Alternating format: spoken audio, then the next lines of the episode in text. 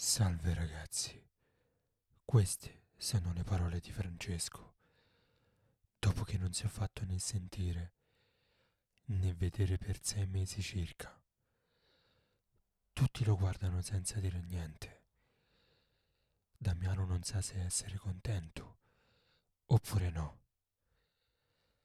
Riccardo vorrebbe picchiarlo a morte. Infatti i due cominciano a insultarsi a vicenda come vecchi tempi, arrivando poi alle mani. Leonardo riesce a calmare le acque, così Francesco, presentandosi prima alle ragazze, come solo lui sa fare, decide di raccontare tutto a tutti. Riccardo decide di andare fuori e prendere un po' d'aria. Leonardo lo segue, i due parlano, si spiegano Leo spiega all'amico che Francesco ha sofferto come tutti loro e merita una seconda occasione.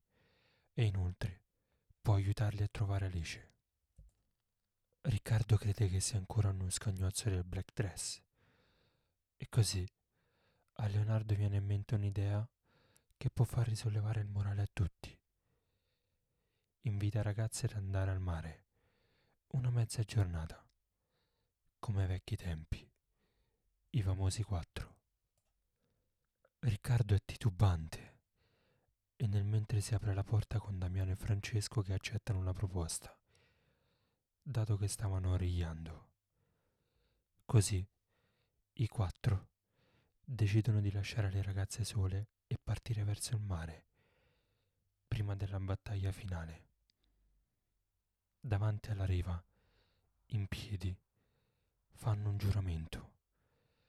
Una volta finito tutto questo, ognuno andrà per la propria strada, in modo tale che nessuno avrà nessun altro tipo di problema. Nel mentre che discutono, una palla colpisce il piede di Damiano. Sono quattro ragazzi che stanno giocando a calcio e così anche loro quattro decidono di unirsi agli altri ragazzi per dimenticare tutto quello che c'è stato e soprattutto per non pensare a quello che può succedere, a quello che arriverà. Una giornata al mare che forse desideravano da tanto tempo, ma che non è mai arrivata prima.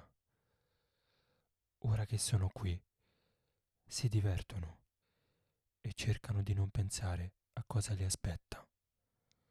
Intanto le ragazze, Eleonora e Chiara, a casa di Riccardo, si confidano mentre preparano la cena anche per il ritorno dei ragazzi.